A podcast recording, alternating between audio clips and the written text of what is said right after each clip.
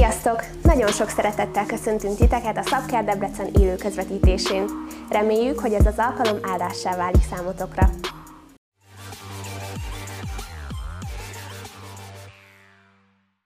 Amikor eljöttél ez egy helyre, nem biztos, hogy teljesen tudatában voltál annak, hogy az élő Istennel találkozhatsz. Neki van egyedül hatalma, hogy meggyógyítson, megszabadítson, megbocsássa te bűneidet, és új életet adjon neked. És ő a mai napon hív. Hogyha érezted Istennek a hívását, de még bizonytalan vagy, keres meg az alkalom végén is eh, minket, engem, vezetőket, szívesen segítünk neked, mert ezért vagyunk itt. Nem másért van ez az alkalom, mint hogy segítsünk minden egyes embernek, elősegítsük a találkozását a názereti Jézus Krisztussal. Mi emberek vagyunk. Mi nem tudunk szeretnénk, de nem tudunk dolgokat megváltoztatni, megoldani. De hála Istennek valaki megtette helyettünk. De azt meg tudjuk tenni, hogy hozzá vigyük. Mint ahogy András elvitte az ő testvérét Simont Jézus Krisztushoz. Jézus ránézett, és azt mondta, te Péter vagy. És téged is elhív az Isten. Kapni fogtok egy új nevet. Nem tudom, mi lesz a mennyei nevünk, de lesz egy fantasztikus neved a mennyben.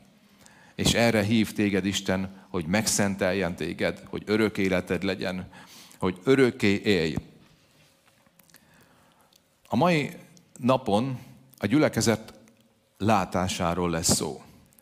Múlt héten a 23. Zsoltár vettük át, és utána beszéltem Jucussal, és mondta, hogy hát de érdekes tényleg, hogy 20-23, 23. Zsoltár, és hát végülis mindenki, erről, mindenki ezért beszél a 23. Zsoltárról, Hú, mondom, tényleg, ez teljesen kiment a fejemből. Tudjátok, aki annyira az Úrral van, és nagyon szent, nehéz eh, ilyen, néha ilyen eh, földi dolgokon gondolkodnia, de mondom, tényleg, hát ez, ez teljesen logikus. Eh, akkor az is logikus, hogy jövőre, 2024-ben, 2024-ben a Máté 24, az utolsó idők nyomorúságai lesznek, nem tudom, hogy kivárja el nagyon, de örüljetek a 23. Zsoltának az idén, de most a gyülekezetnek a látásáról lesz szó, és jövő héten pedig arról az időszakról, amit én érzékelek és látok szellemben, hogy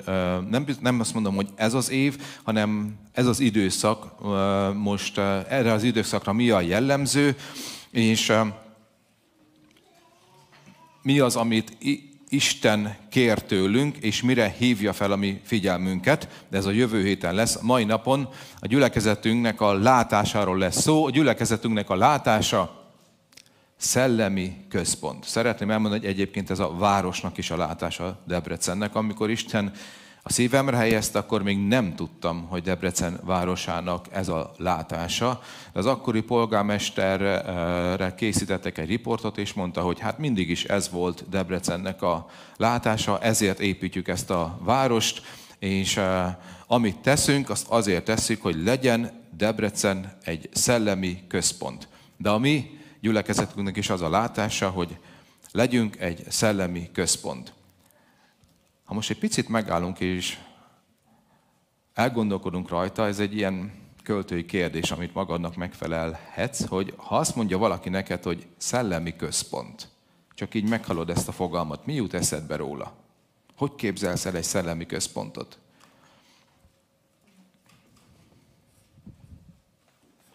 Hatásszünet. Ez ugye a gondolkodásnak a ideje. De elmondom utána nyilvánvalóan az, hogy mi az, amit én a szellemi központ alatt értek, és honnan fakad ez a látás, és ez pedig a Tesszalonikán levelében van az első levelében, és a második levelében megírva, hogy mit is jelent ez. Elmondom az alappillérét, hogy mit gondolunk szellemi központ alatt, és utána az üzenet végén el fogunk mondani egy pár gyakorlati lépést arról a jövőről, ami a szívemben van, amire adtam az életemet, amit építünk. Tehát nézzük meg az első igét. Azt mondja Pál, egy Tesszalonika első részében. És ti a mi követőinké lettetek, és az Úré, befogadván az igét sokféle szorongattatás között, a Szent Szellem örömével, úgy, hogy példaképpei lettetek, példaképekké lettetek Makedóniában vagy Macedóniában és Akhájában minden hívőre nézve. Mert nem csak Macedóniában és Akhájában zendült ki tőletek az Úr beszéde, hanem minden helyen híre terjedt a ti Istenben vetett hiteteknek annyira, hogy szükségtelen arról valamit szólnunk. Akkor is tudom, ha elveszitek. Oké, okay, és végigolvasom. Um, ez az ige mindig megfogott engem, és arra gondoltam, hogy ú, ezt fel szoktam venni, mert ez rosszul mutat a közvetítésbe. És mindig odaadom Jancsinak. Köszönöm szépen. Utána majd ad már vissza nekik, jó, hogy nehogy az legyen, hogy én itt elvettem másoknak a fontos eszközét. Elképzeltem azt a gyülekezetet, hogy eh, milyen gyülekezet lehet az, amiről Pálapostól úgy ír, hogy mondjuk a Debreceni Szabker meghívott engem, hogy tartsak egy, eh, egy hetes konferenciát, és ahogy jöttem az úton, az volt az én szívemben, hogy szeretnék a hitről tanítani és hogy a hit lesz a téma, de oda mentem hozzájuk, és beszélgettem velük, és annyi bizonyságot tettek, hogy úgy látom, hogy olyan erősek a hitbe, hogy egyetlen szót sem kell nekik írni a hitről. Hát az mondja, egész helyen híre terjedt, nem csak az a makedon területeken, hanem úgy az egész Görögországban, mindenhol. Ez körülbelül így néznek ki, hogy nem csak Debrecenben, nem csak az egész országban, hanem még a Dunántúlon is, de még az egész Kárpát alján híre terjedt a ti, a ti hiteteknek, és mindenhol erről beszélnek, bár sokféle szorongatatás közepette, tehát sok nehézség közepette fogadtátok be az igét és örültök, és nem azt jelenti, hogy egy olyan gyülekezet vagytok, amelynek nincs problémája, hanem a sok nehézség közepette olyan erős a ti hitetek, hogy most arról nem is írok semmit, inkább beszéljünk másról. Ezt csak azért szeretném nektek mondani, hogy dicsekedünk veletek az erős hitetek miatt. Tehát az egy, egyébként az egyes első alap pillérünk az az Istenben vetett hit. A másik az egymás iránt való szeretet. A másik igében ez ki fog jönni. Tehát ami építjük a gyülekezetünket, mint szellemi központ, az Istenben való hit, és az így egymás iránt való szeretet. Ez a két dolog, eh, amely a látásom szerint eh, meghatározza a mi gyülekezetünket, és minden ebből fakad, amit teszünk. Az Istenben való hit egyébként az Istennel való kapcsolatról beszél, teljesen arról beszél, az egymás iránt való szeretet, meg az emberi kapcsolatokról beszél. Tehát a mi gyülekezetünk alapból egy kapcsolatorientált gyülekezet a szívünk szerint, és ezek szeretnénk lenni, e, és az azt jelenti, hogy egyre erőteljesebb legyen az Istennel való kapcsolatunk, és egyre erőteljesebb legyen az a kapcsolat, ahogy megéljük a kapcsolatunkat egymással. A gyülekezetben a házastársi kapcsolat, a szülő-gyerek kapcsolat, a generációknak a kapcsolata, a férfiak-nők kapcsolata, a vezetők e, és gyülekezetnek a kapcsolata, és a gyülekezet kapcsolata a külvilággal. Hogy ez, ez jól éljük meg szeretet teljesen. És az első pont az Istenben vetett hit. Tesszalonika egyébként egy hasonló város volt, mint Debrecen. Abban az időben, amikor Pál alapította a gyülekezetet olyan 50 körül, kb. 200 ezer lakosú volt Tesszalonika, akkor, mint Debrecen, és ha voltatok már Tesszalonikában, ha nem menjetek el, egyszer. Én már voltam, és teljesen megértettem, hogy itt kell gyülekezetet plántálni. Ha elmentek oda a görög tengerpartra, nektek is lesz egy olyan érzésetek. Nekem a görög tengerparton mindig olyan érzésem van, hogy következő gyülekezetet itt kell plántálni. Egyszerűen érzem, hogy ott ott, ott, ott meg lehet élni a hitet nagyon erőteljes módon. Abúgy is én, ilyen, mi, mi az egész családunk nagy görög fanok vagyunk egyébként, és itt van Szaki? Nincs most itt, nem láttam. Süti? Ott van Szaki. Ti oda mentek Nászútra, igaz? Hmm, adjunk egy nagy tapsot nekik.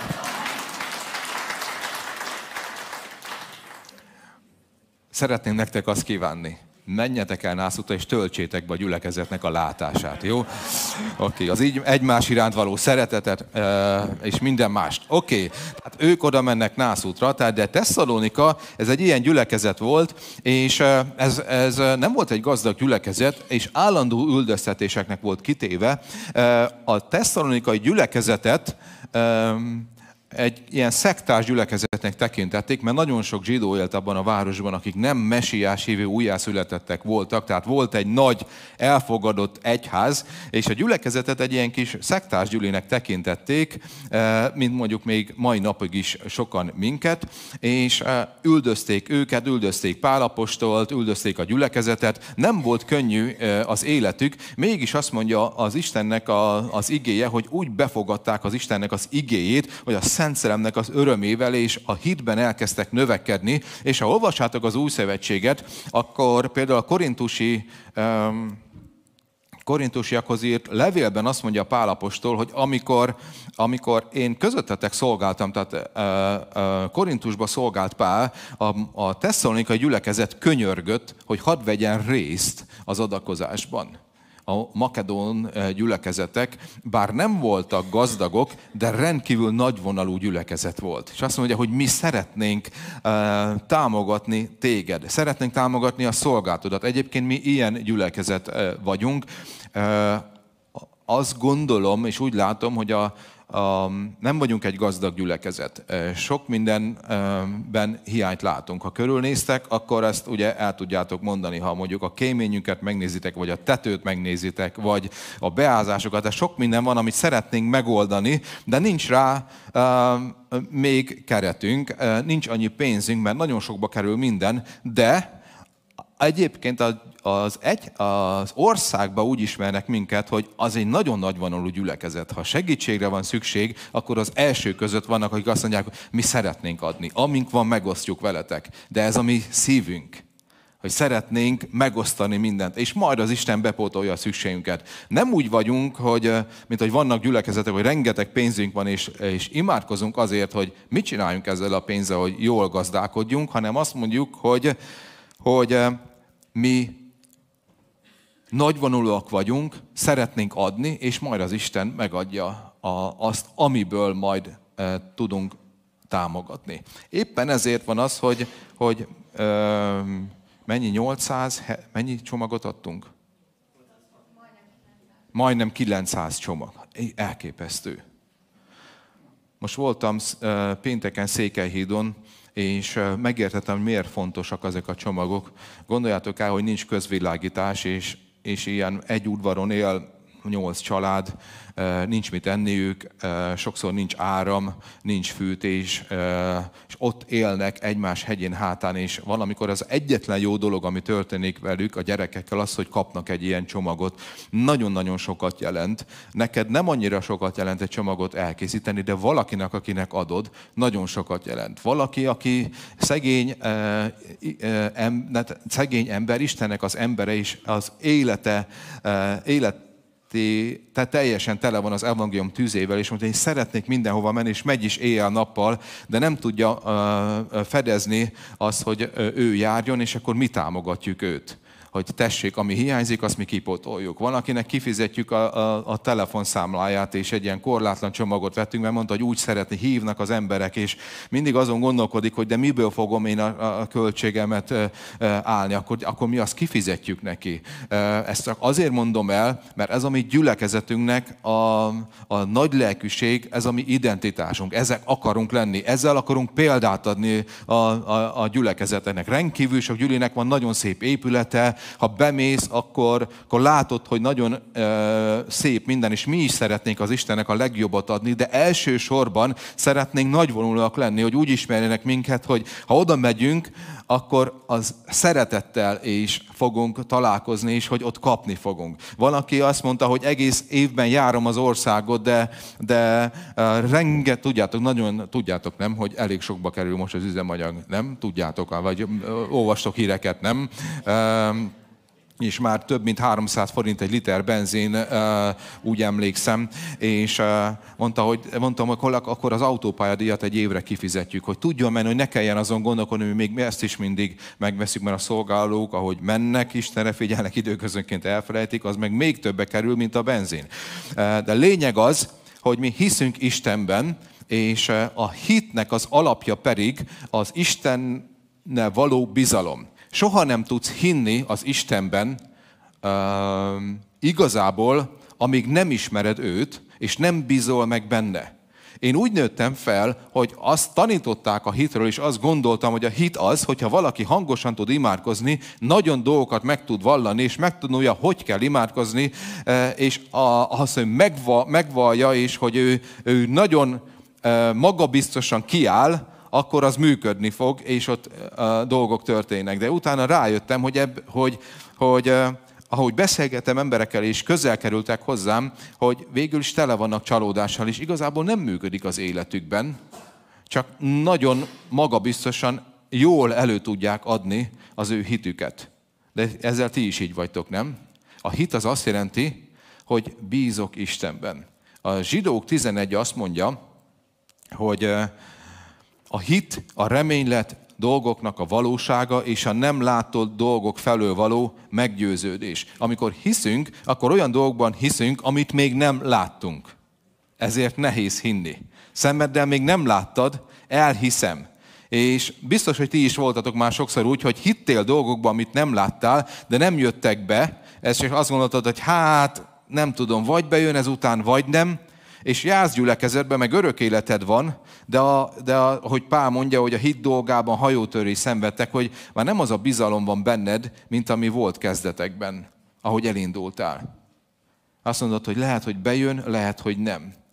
Így tud az ember, amikor újjászületik és az első szeretet szenvedélye van benne, így tud az ember egy átlagos, középszerű keresztény életet élni, amikor dolgokat elhisz, dolgokban reménykedik, legtöbbször egyébként Isten pont nem mondta azt, és nem úgy jönnek be a dolgok, és akkor utána azt mondja, hogy hát úgy látszik, hogy, hogy ez nálam nem működik, és akkor ráállsz arra, hogy de örök életem van, imádkozol, adakozol, jársz gyülekezetbe, megpróbálsz jól élni, de a szívedbe már nincs ott az a gyermeki bizalom Isten felé, hogy megyek oda, úgyis megsegít engem.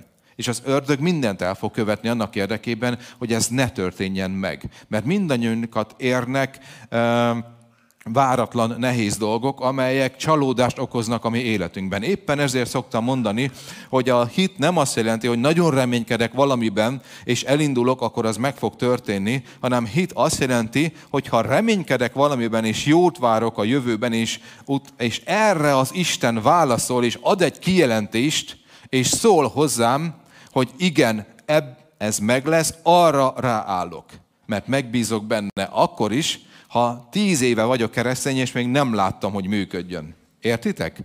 Tehát ez nagyon fontos dolog, mert amit Isten mond, az meg lesz, amiben te reménykedsz, az nem biztos, hogy meg lesz, de amikor a reménységet uh, uh, keverjük össze a hittel, akkor abból nagyon sok csalódás fog származni, és ebből fakad az sok összekuszálódás az életben. Mi alapvetően a gyülekezetünk nem a reménységre építünk, hanem a hitre. Az igazi szellemi dolgok hit által működnek. A hit viszont nem működik bizalom nélkül. Én még nem láttam olyat, én még nem láttam olyat, hogy valaki újjászületett, és elindult a hit útján, és szépen bízott Istenben, és ez így ment az életében. Volt egy ember, aki, van egy ember, én nagyon szeretem az ő szolgálatát, és tavaly is részt vettem az egyik alkalmán, ha ő felállt és prédikált, na ott tényleg ott érezted, hogy ott van a Szent Szellem. Na ott történtek a dolgok, de azt mondja, hogy azt hiszem 850 emberért imádkozott. Semmi nem történt. Számolta egyesével. Na ugye az ember kérdezi, hogy miért van az, hogy az életében működnek a dolgok. Tudod miért? Azt mondta, hogy én nem láttam még, de nem adom fel.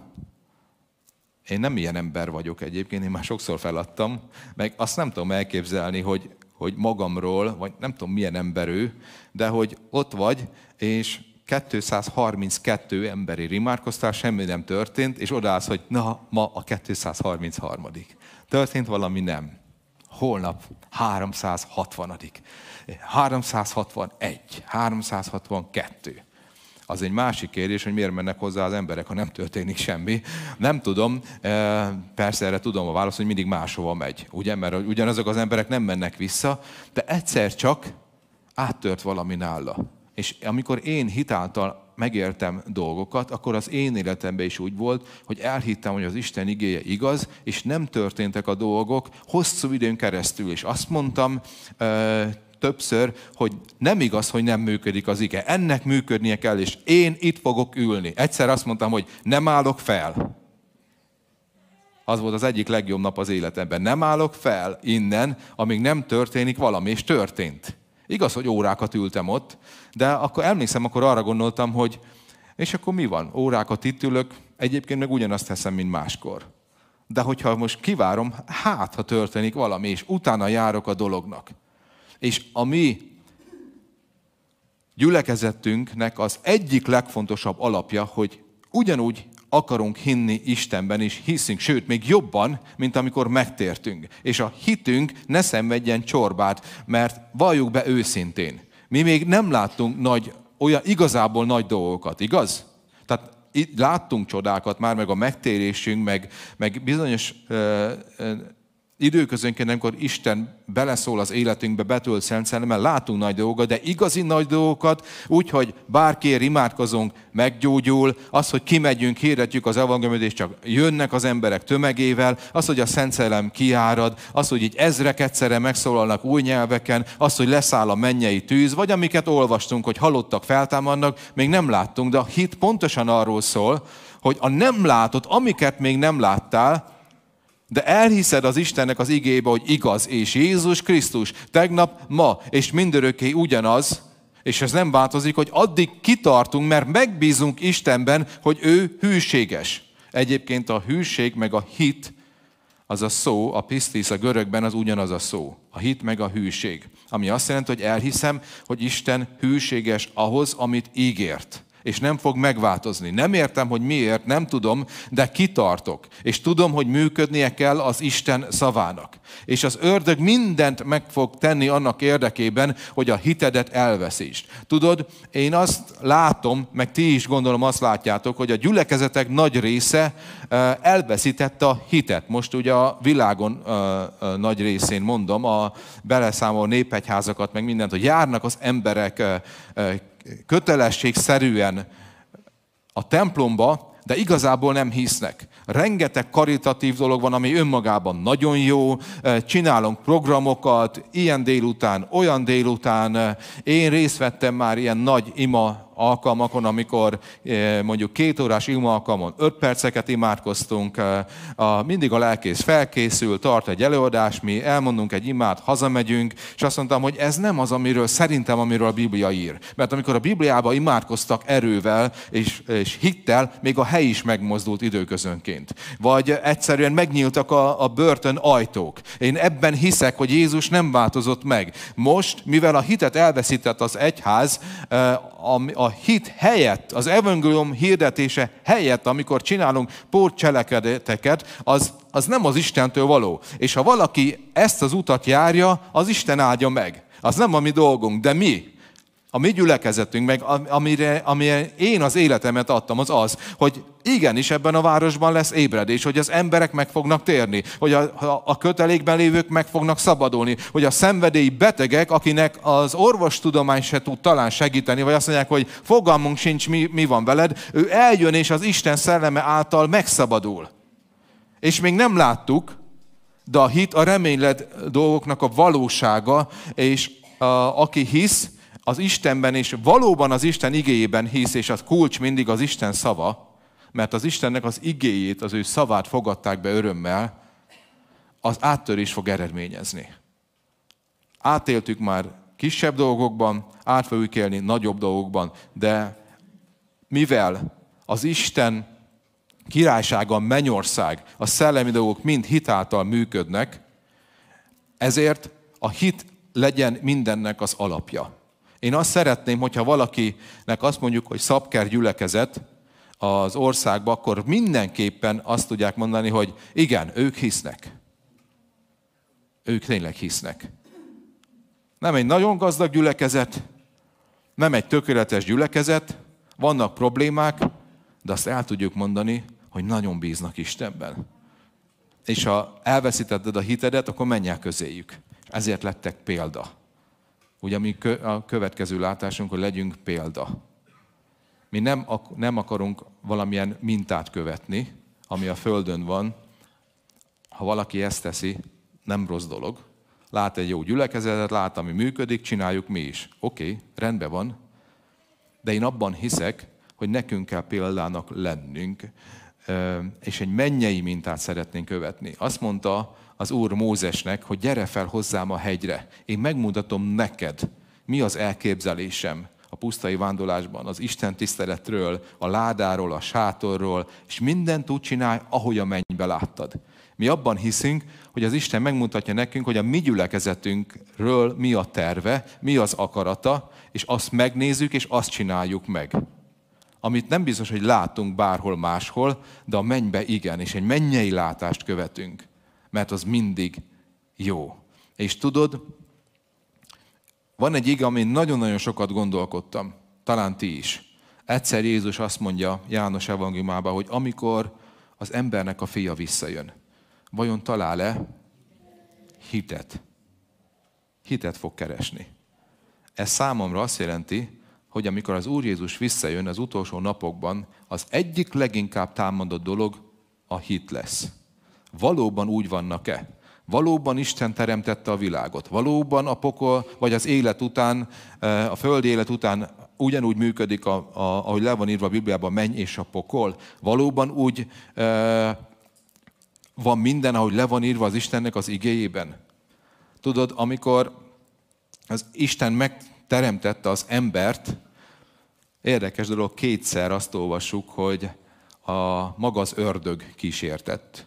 Démonok kísértenek, ugye van kísértésetek, igaz? Mondjátok el nyugodtan, hogy nem, nem kell. De, de, de folyamatosan átélünk kísértéseket, de volt kettő, amikor személyesen az ördög intézte. Az egyik, amikor az embert megkísértette, mert sikeres volt, sajnos az ember elbukta a földet, elbukta a paradicsomot, elbukta az Isten való kapcsolatot. A másik, amikor Jézus mint ember lent járt a földön, és mint ember Isten itt volt, akkor szintén ő maga ment hozzá.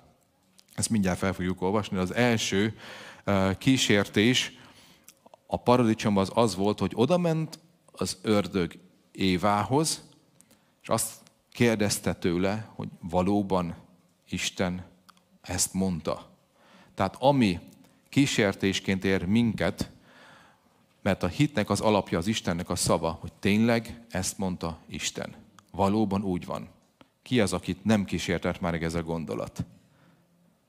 Sajnos Éva hallgatott a kígyónak a szavára, de Jézus Krisztus eljött és helyreállított minden. De az biztos, ha te hívő ember vagy, és elindulsz a hit útján, ezzel a kérdéssel találkozni fogsz. Valóban ezt mondta Isten. És amikor um, éled az életedet és elindulsz hitáltal, akkor nap mint nap meg kell küzdeni ezzel a kérdéssel, hogy tényleg Isten igéje igaz tényleg velem van, tényleg megsegít. És a második kísértés, amire viszont az Isten igéjével válaszolt Jézus Krisztus, a Lukács 4-ben van felírva, és ez egy jó bőti iga, szeretném felolvasni az első 14 verset. Azt olvassuk, hogy Jézus a Szent Szelemmel beteljesedve visszatért a Jordán folyótól. A Szent Szellem ekkor kivezette a pusztába, ahol Jézus 40 napot töltött, a sátán pedig kísértésekkel próbára tette. Ekközben Jézus semmit sem evett, de amikor a 40 nap eltelt, megéhezett. Ez az egyik ige, amit sosem bírok megérteni. Ezek szerint azért bőtött 40 napig, mert addig nem volt éhes, nem? Mert azt olvasjuk, hogy 40 nap után megéhezett, és akkor abba hagyta a bőtöt. És megjelent ugye az ördög, de hogy lehet az? Hogy lehet az, mikor beszélek emberekkel, és mondom, hogy amikor bőjtölünk, akkor próbál meg úgy, hogy egy, mondjuk egy reggelit, vagy egy egész vacsorát kihagysz, és akkor látom a kétségbeesés az emberek szemébe, hogy mint amikor ott állsz, és így a, a, a bitófán, vagy, a, vagy egy ilyen vizsgáló bizottság előtt, és ugyanaz a remegés, hogy mi, mi lesz velem. És Jézus 40 napig nem evett.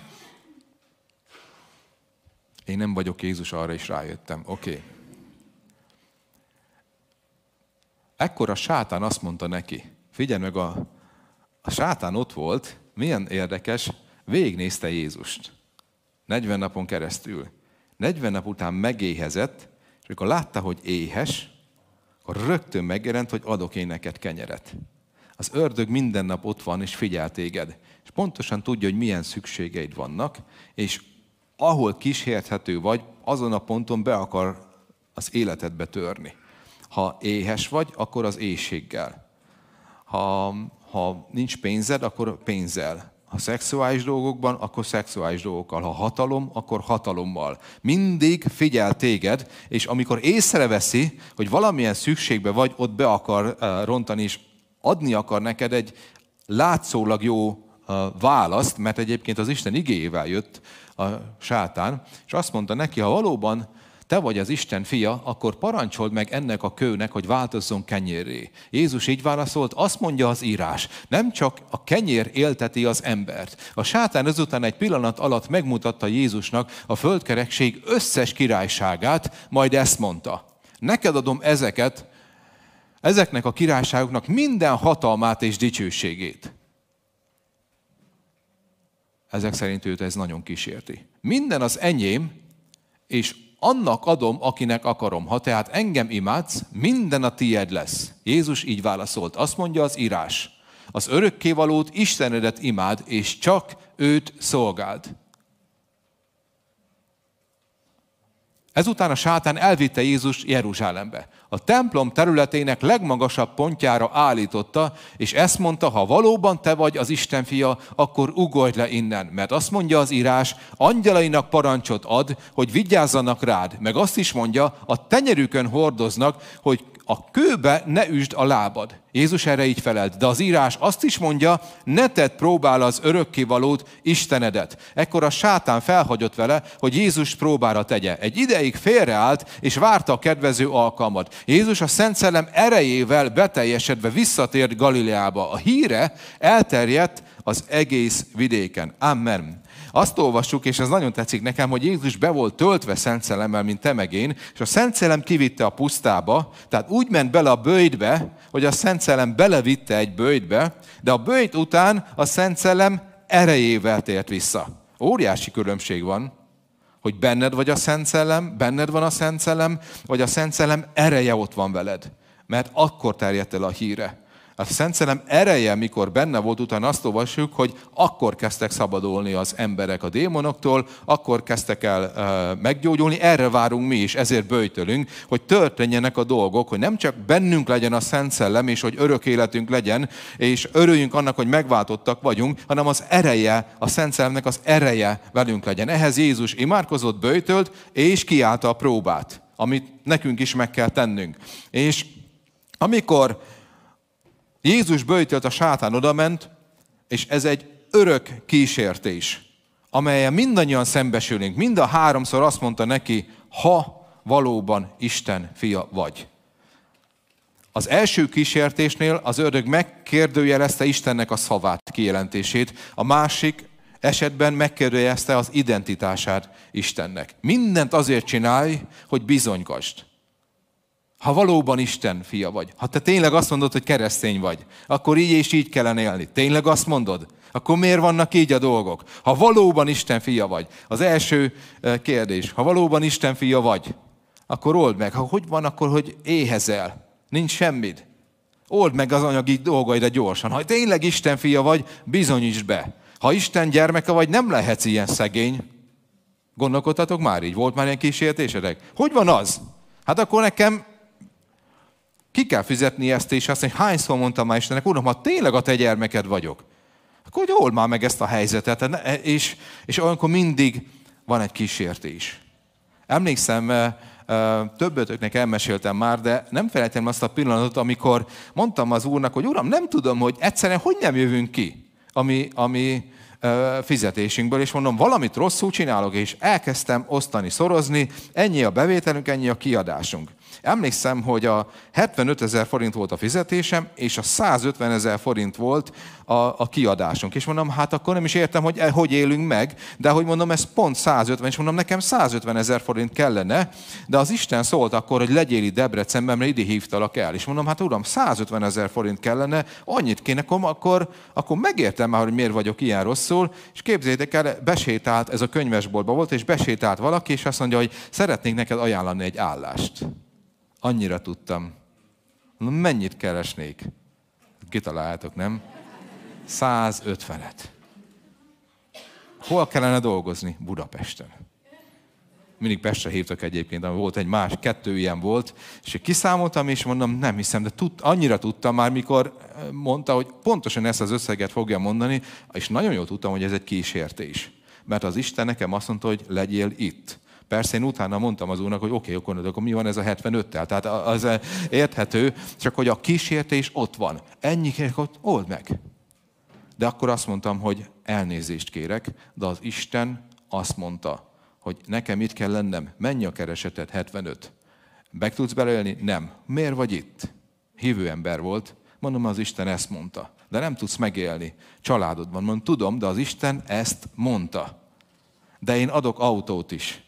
Mondom, de az Isten nekem ezt mondta. Telefont is kapsz. De mondom, az Isten nekem ezt mondta és egyre rosszabb volt, mert olyan dolgokat mondott, amire tudta, hogy, hogy tudjátok, amikor még együtt, és még nem, legalább ne ezt mondta volna. Mondott volna olyat, ami amúgy nem érdekel, hogy mit tudom én, egy bérletet az operába, vagy nem tudom, amiről úgy, úgy könnyű lemondani, de olyanokat mondott, és azt mondtam, hogy nem, ha, és akkor azt mondtam, hogy de uram, ha tényleg engem ide hívtál, akkor miért nincs nekem a 150? Értitek a kérdést, hogy ha tényleg Isten fia vagyok, Ráadásul akkor még az volt a tanítás, hogy akkor, ha tényleg az Úrba vagy, és nincs bűnöd, akkor azért az úgy meg is látszik. De nekem nem nagyon látszott meg.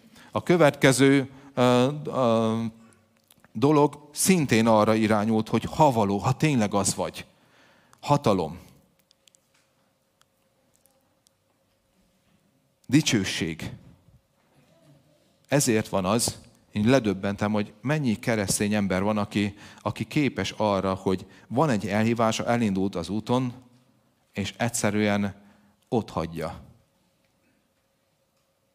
Van, van, aki olyan jó szolgált, és, és eltűnt. És megkerestem, és mondom, te ne haragudj már, hogy, hogy de, de, de, de, de hát mondtad, hogy az, az, olyan örömmel szolgáltunk együtt.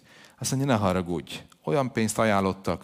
Azt mondtam, hogy én jól akarok élni és is simán. Tudod, amikor bizonytalan vagy belül, és bizonygatni akarsz, akkor, akkor, a, a, a, akkor ez a, bizony, a bizonytalanságot használja ki mindig az ördög és mindannyian tele vagyunk bizonytalanságokkal. Vajon elég értékes vagyok-e? Vajon vagyok, érek annyit, mint a másik? Vajon tényleg az Úr velem van-e? Ha tényleg én Isten embere vagyok, ha tényleg elhívott az Isten, akkor így élek-e, jól élek-e, nem kellene akkor, tehát, és amikor bizonytalan az ember, és bizonytalan vagy abba, hogy ki vagy te valójában, akkor az ördög karriert fog ajánlani, pozíciót fog ajánlani, sok mindent fog ajánlani, amivel bizonyítani tudod, hogy igen. Ezért van az, hogy az emberek annyi sok mindent megadnak azért, hogy valamit vegyenek, valahol legyenek, és aztán azonnal tegyék ki a Facebookra, igaz? Hogy itt voltam, ezt reggeliztem. Hogy mindenki lássa, hogy én is vagyok valaki. Ezt én is el tudok ide menni. Én is uh, tudok rántótát tenni Olaszországba, hogy én is ittam Dubajban kávét, hogy, hogy azért, hogy én is uh, kiteszem, hogy kaptam uh, egy előmenetelt is, hogy portásból, nem tudom, uh, vagy, vagy portás helyettesből portás lettem. Mindegy, teljesen mi, csak hogy bizonygatni mindenki felé, hogy én is érek valamit. Hatalom, siker, amikor bizonytalan vagy, az ördög ezzel fog megkísérteni, és Jézus az igével ment. És utána azt mondta, hogy elvitte Jeruzsálembe, ketten elmentek a templomba, nagyon szép lehetett, nem? Ahogy Jézus meg a sátán mennek a templomba, ott besétáltak, bementek a gyülibe, felmentek a templom toronyba, meghallgatták a dicsőtés, vagy nem tudom, köszöntötték őket az ajtón álló, szia Lucifer vagyok, szia Jézus vagyok, nem tudom, de, de elmentek oda, és felmentek, és azon ne ugorj le. Tudod, a Malakiás könyvében volt egy olyan ige, hogy amikor eljön a mesiás, és ebbe hittek, hogy a templomból fog leszállni a mesiás közénk, és aki oda leszáll, az az Istennek a fia. Mert amúgy én, amikor először olvastam ezt a kísértést, egyszer már beszéltem nektek róla, hogy, hogy azt gondoltam, hogy ez olyan vicc, nem? Amikor én, én mondjuk tíz éves voltam, akkor nagyon sokszor álltunk úgy egy ilyen párkányon, emlékszem egyszer egy épület tetején, hogy lemelsz ugrani, nem te, tele, nem. Én lemerek ugrani, nem, nem vagy férfi. Akkor leugrj, ugye, amikor a, megsérted, hogy ki vagy te, ilyen, nem is vagy te egy igazi szabolcsi gyerek, akkor leugrok. De mondom, ez rendben van, hogy mi így játszottunk, de hát mondjuk a sátán meg Jézus, hogy, hogy ez a legnagyobb kísértés, mert mondom, a világ legjobb nőjét odavitte, vagy nem tudom, de mi az, hogy ugorj le, nem merek, de ugorj nem. Tehát én nem értettem először ezt a kísértést, hogy miért kell ugrálgatni, miért olyan nagy dolog ez. Mert engem, hogyha felvinne a Gyüli a templom, nagy templomnak a tetejére, oda kiállítana, és azt mondaná a sátán, hogy Zsozsó, ha Isten fia vagy, ugorj le. Mit mondanék neki? Nem ugrok, és lesétálnék. De mondom, az ördög nagyon ravasz, hát biztos valamit kitalált. Csak tudjátok, ez arról szólt, hogyha ott Jézus leugrik, és az emberek látják, hogy nem ütöd meg lábadat a kőben, hanem az angyalok vigyáznak rád, akkor te vagy a mesiás. De Jézus tudta, hogy én vagyok a mesiás, nem kell bizonygatnom. Azt mondta, én tudom, hogy Istennek a fia vagyok. Engem nem érdekel, hogy ki mit gondol erről, én biztos vagyok benne. Tudod, amikor nagyon biztos vagy abba, hogy te az Istennek a szeretett gyermeke vagy, amikor tudod, hogy meg vannak bocsájtva a te bűneid, amikor tudod, hogy rendkívül értékes vagy, mert az Atya elmondta neked, a Szent Szellem kijelentette, amikor tudod, hogy te egy prédikátor vagy, te egy vezető vagy, amikor tudod, hogy te egy imaharcos vagy, amikor tudod, hogy egy próféta vagy, amikor tudod, hogy egy Isten által elhívott üzletember vagy, amikor tudod, hogy egy anya vagyok, akibe, akire az Úr bízta gyerekeit, és én tudom, hogy ki vagyok Krisztusban, és egy megváltott Isten embere vagyok, amikor akkor biztos vagy ebbe, akkor, nehe, akkor nem olyan könnyen vagy kis, kísérthető, szinte semmennyire sem. Amikor bizonytalan vagy abban, hogy tényleg az vagyok. Mikor én kaptam a rengeteg proféciát, és hogy eh, mondjuk te egy proféta vagy, annyi sokan mondták nekem, és ott mondtam, oké, okay, de akkor úgy szeretnék egyszer kiállni a gyülibe, és egy olyat profétálni, hogy mindenki azt mondja, hogy igen, ő az. Bizonytalan voltam. És azt mondtam, úgy szeretném. De az Úr ezt nem adta meg akkor. Miért? Mert azért akartam kiállni, hogy végre lássa meg mindenki, hogy ezek igazak. De akkor rólam szólt volna az egész. Az Isten nem azért adja az ő hatalmát, hogy bizonygass, hogy te mennyire értékes vagy, hanem a vele való kapcsolatból fakadjon ez a bizalom, és bíz meg Istenben, ez ettől szellemi valaki, és akkor át fog törni. Értitek ezt, hogy mennyire fontos? Ki vagy te? Ki vagy te? Az ördög megkérdezte Jézustól. Tőled is megkérdezi. Ki vagy te? Valóban az vagy? Mi a bizonyítéka? Bizonyíts be. Jézus azt mondta, nem. Én az vagyok, akinek az atyám mondott engem. És én nem fogom az életemet azzal tölteni, hogy bizonygassak. Mert teljesen biztos vagyok, de ez csak akkor működik, ha tökéletes a kapcsolatod az atyával. Ezért a legfontosabb, hogy legyen jó a kapcsolatod. Egy másik kérdés, hogy a zsidók egyébként végig vitatkoztak azon, hogy akkor a, a Mózes az Isten, vagy a, az, az Mózes írta, nem Mózes írta, e, beletartozik az, a Tórába, nem tartozik, igaz-e vagy sem. Ez, ezzel uh, Jézus jól megviccelt mindenkit, mert mind a három válasza az öt Mózesből volt. De az igével válaszolt. És tudod, milyen ravasz az ördög? Oda ment és kívülről idézte az igét. Ezt szeretném nektek elmondani most ennek a pontnak a végén, hogy milyen ravasz az ördög. Jézus a testélet ige, és az igével kísértette meg. És fejből idézte az igét. Az ördög jobban tudja a Bibliát, mint te. De Jézus azért tudott győzni a kísértések felett, mert pontosan tudta, mi van megírva és az ördög téged is be akar kavarni az ő kérdéseivel, az ő, hogy bizonytalan legyél önmagadban, hogy ki vagy te, tényleg ez van-e. Sokszor elbizonytalanodsz abban, hogy megvan-e bocsájtva a bűnöd. Tudod, én honnan tudom, hogy az én bűnöm meg van bocsájtva? Minden bűnöm meg van bocsájtva. Honnan tudom?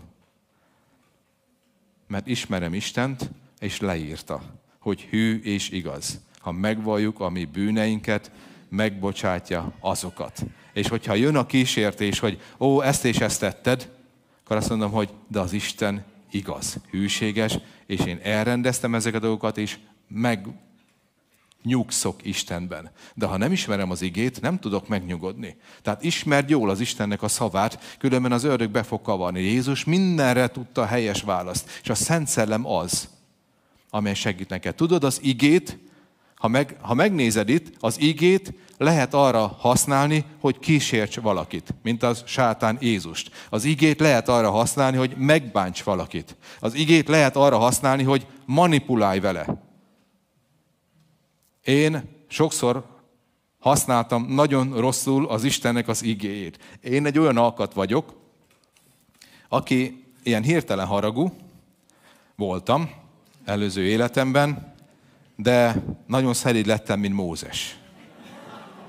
Ugye azt olvasjuk Mózesről, hogy Mózes volt a legszelidebb ember a földön. Senki nem volt olyan szelid, mint ő. Zárójás megjegyzés, hogy mivel ezt magáról írta, ez egy kicsit érdekes dolog, de, de én nagyon hamar meg tudok bocsájtani. Felcsattanok, kiadom magamból, megbocsájtok. De a feleségem nem ilyen, meg az emberek egy része nem ilyen, és ahogy egyszer említettem nektek, hogy a, a, tudjátok, hogy amikor a, egy, egy, egy nő olyan, hogy, hogy mindent elraktál az agyába. És hogy amikor veszekedés van, akkor elő tudja hozni. Ugye, mint a, a Biblia is írja, hogy, hogy, hogy az írás tudó ember ót és újat hoz elő az ő raktárából. És emlékszem, amikor, amikor Szima mondott ilyen dolgokat, hogy de akkor is, mert 10, 10 éve, 15 éve ezt mondtad, meg van írva,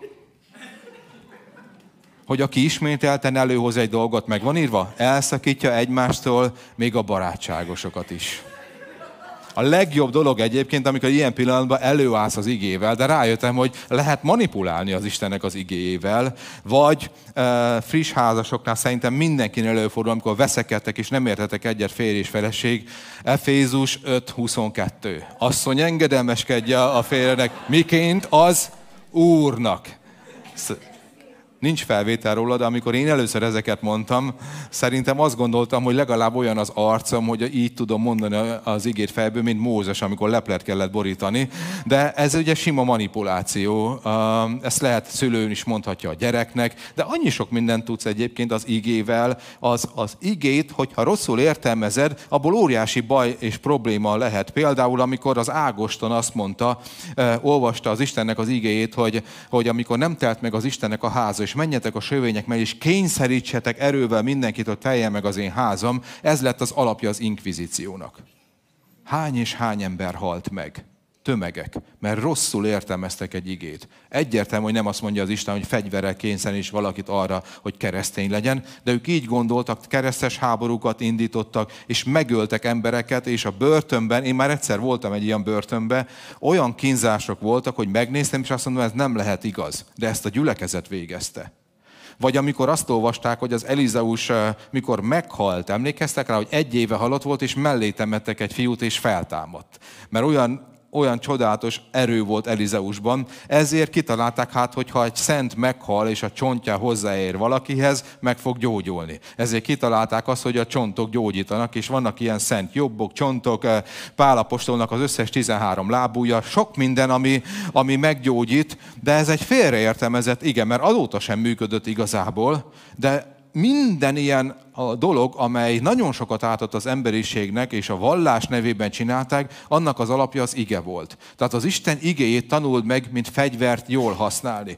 És ö, lehet vele manipulálni, lehet vele bántani, de életet is hozhat. De két élő éles fegyver. Következő dolog, azt olvassuk a, itt, hogy testvéreim, mindig hálával tartozunk Istennek, értetek. Igen, erre minden okunk megvan, mert a hitetek olyan csodálatosan erősödik, és az egymás iránti isteni szeretet folyton növekszik bennetek. Ezért dicsekszünk is veletek az Isten gyülekezeteiben. Elmondjuk, hogy az ilyen, milyen türelmes kitartással és hittel viselitek el az üldözést, sokféle bajt és nehézséget, amely körülvesz benneteket. Azt mondja az Istennek az igéje, hogy, és ez az utolsó igénk, hogy kettő dolog jellemez titeket. A hitetek olyan csodálatosan erősödik, és az egymás iránti isteni szeretet folyton növekszik bennetek. Pedig az magánéletbe rendkívül sok bajon és nehézségen mentek keresztül. Nem az mondja az Isten, hogy, és nem is volt még sose olyan, hogy valakinek tökéletes lett volna a hite, csodálatosan él, nincs semmi baj, vagy az élete, és egyszer csak rászakad egy nagy hit. Én hittem ebben, hogy jól élünk, az Isten megáld minket, és egyszer csak kiderül, hogy nekünk amúgy nagy hitünk van. Nem, hanem ez a próbák és nehézségek között. És szeretném elmondani mindenkinek, akinek nehezen indult ez az év. Olvassátok jól az Istennek az igéjét. Az hithősöknek, a legjobb gyülekezetnek is rendkívül sok problémája volt. Voltak házassági problémáik, voltak munkahelyi gondjaik, voltak anyagi nehézségeik, üldöztetésben voltak, de az Istenben bíztak, ezért egyre jobban erősödött a hitük. Nagyvonulóak voltak, szerették egymást, és ezért példa lettek a többi gyülekezet számára. Olyan korszakban élünk, amelyről azt mondják, hogy a elmagányosodásnak az időszaka ez. Amerikában a statisztikák szerint a Covid óta az utóbbi két évben az emberek, a keresztények 30%-át elveszítették, nem jár gyülibe. Minden gyülibe 100-ból 30 ember eltűnt. Nyugat-Európában is ez a helyzet. Óriási probléma van az egész világban.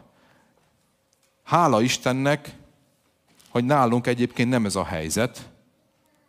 Többen vagyunk, mint, mint, mint voltunk, ugye mi előre megyünk, de nem hátra. De, de most egy ilyen időszakot élünk, de mi szeretnénk, akármilyen időszak jön, és sokkal nehezebb élni, mint öt éve, mint négy éve mondjuk, ha már maradjunk a klasszikusoknál, akkor is mi, meg most nem akarok többet beszélni a szeretetről, de az igazi szeretetet szeretnénk ember emberké között megélni. És az Istenbe való hitet. És van egy van egy álmunk. Nekem van egy, egy jövőképem. Ez egy jövőképemben a gyülekezet egy ébredési gyülekezet.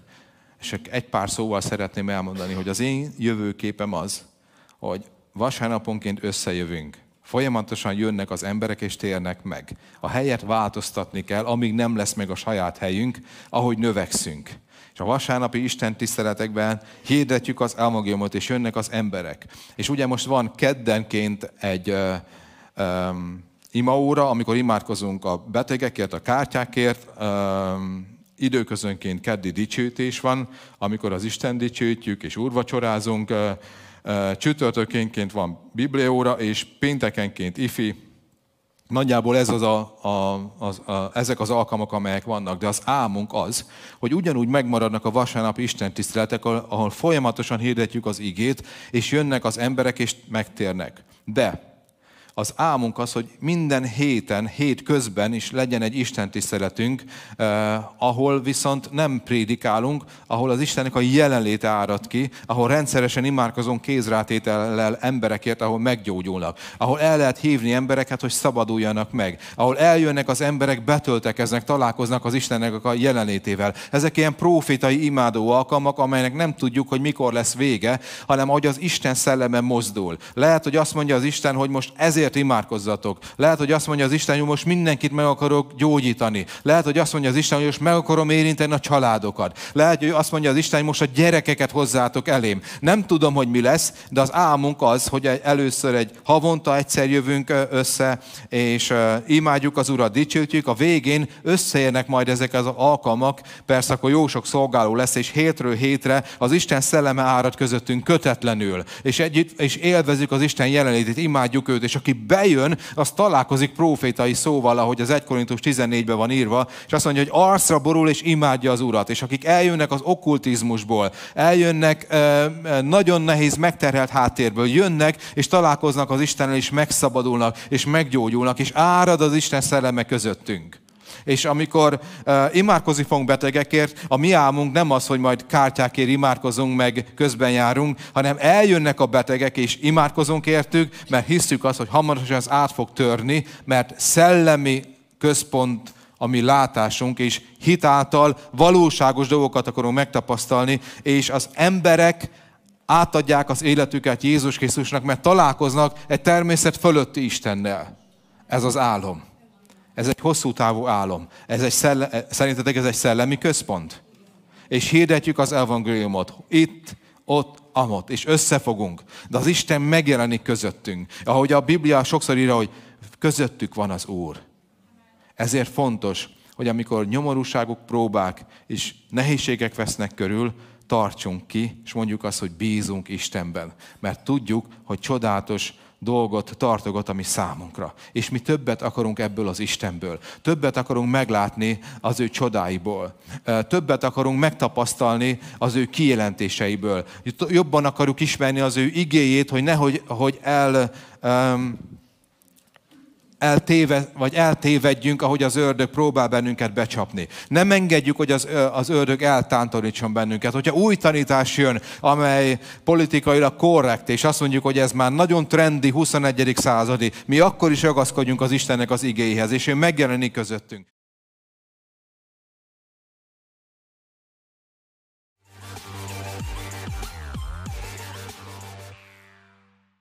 Köszönjük, hogy velünk voltál a mai alkalmon. Amennyiben tetszett az üzenet, oszd meg barátaiddal és az ismerőseiddel.